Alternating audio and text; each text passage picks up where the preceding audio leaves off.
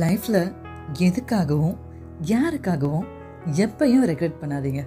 ச்சே இப்படிலாம் நம்ம இருந்தோமா? இவங்களுக்காகவா இவ்வளோ பார்த்தோன்னு வருத்தமே படக்கூடாது. ஏன்னா சில விஷயங்கள் நடக்கணும்னு டெஸ்டினி இருந்திருக்கும்.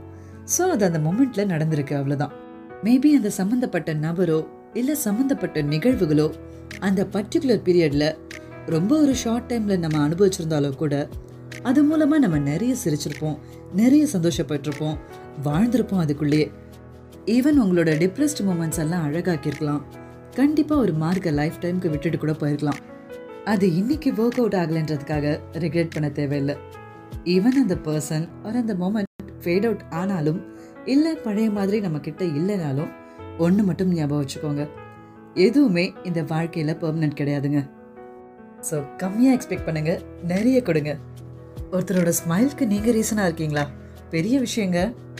எண்ட் ஆஃப் தி டே நீங்கள் எப்படி இருந்தீங்க? எப்படி இருக்கீங்க? இதுதான் உங்களை சித்தரிக்கும்.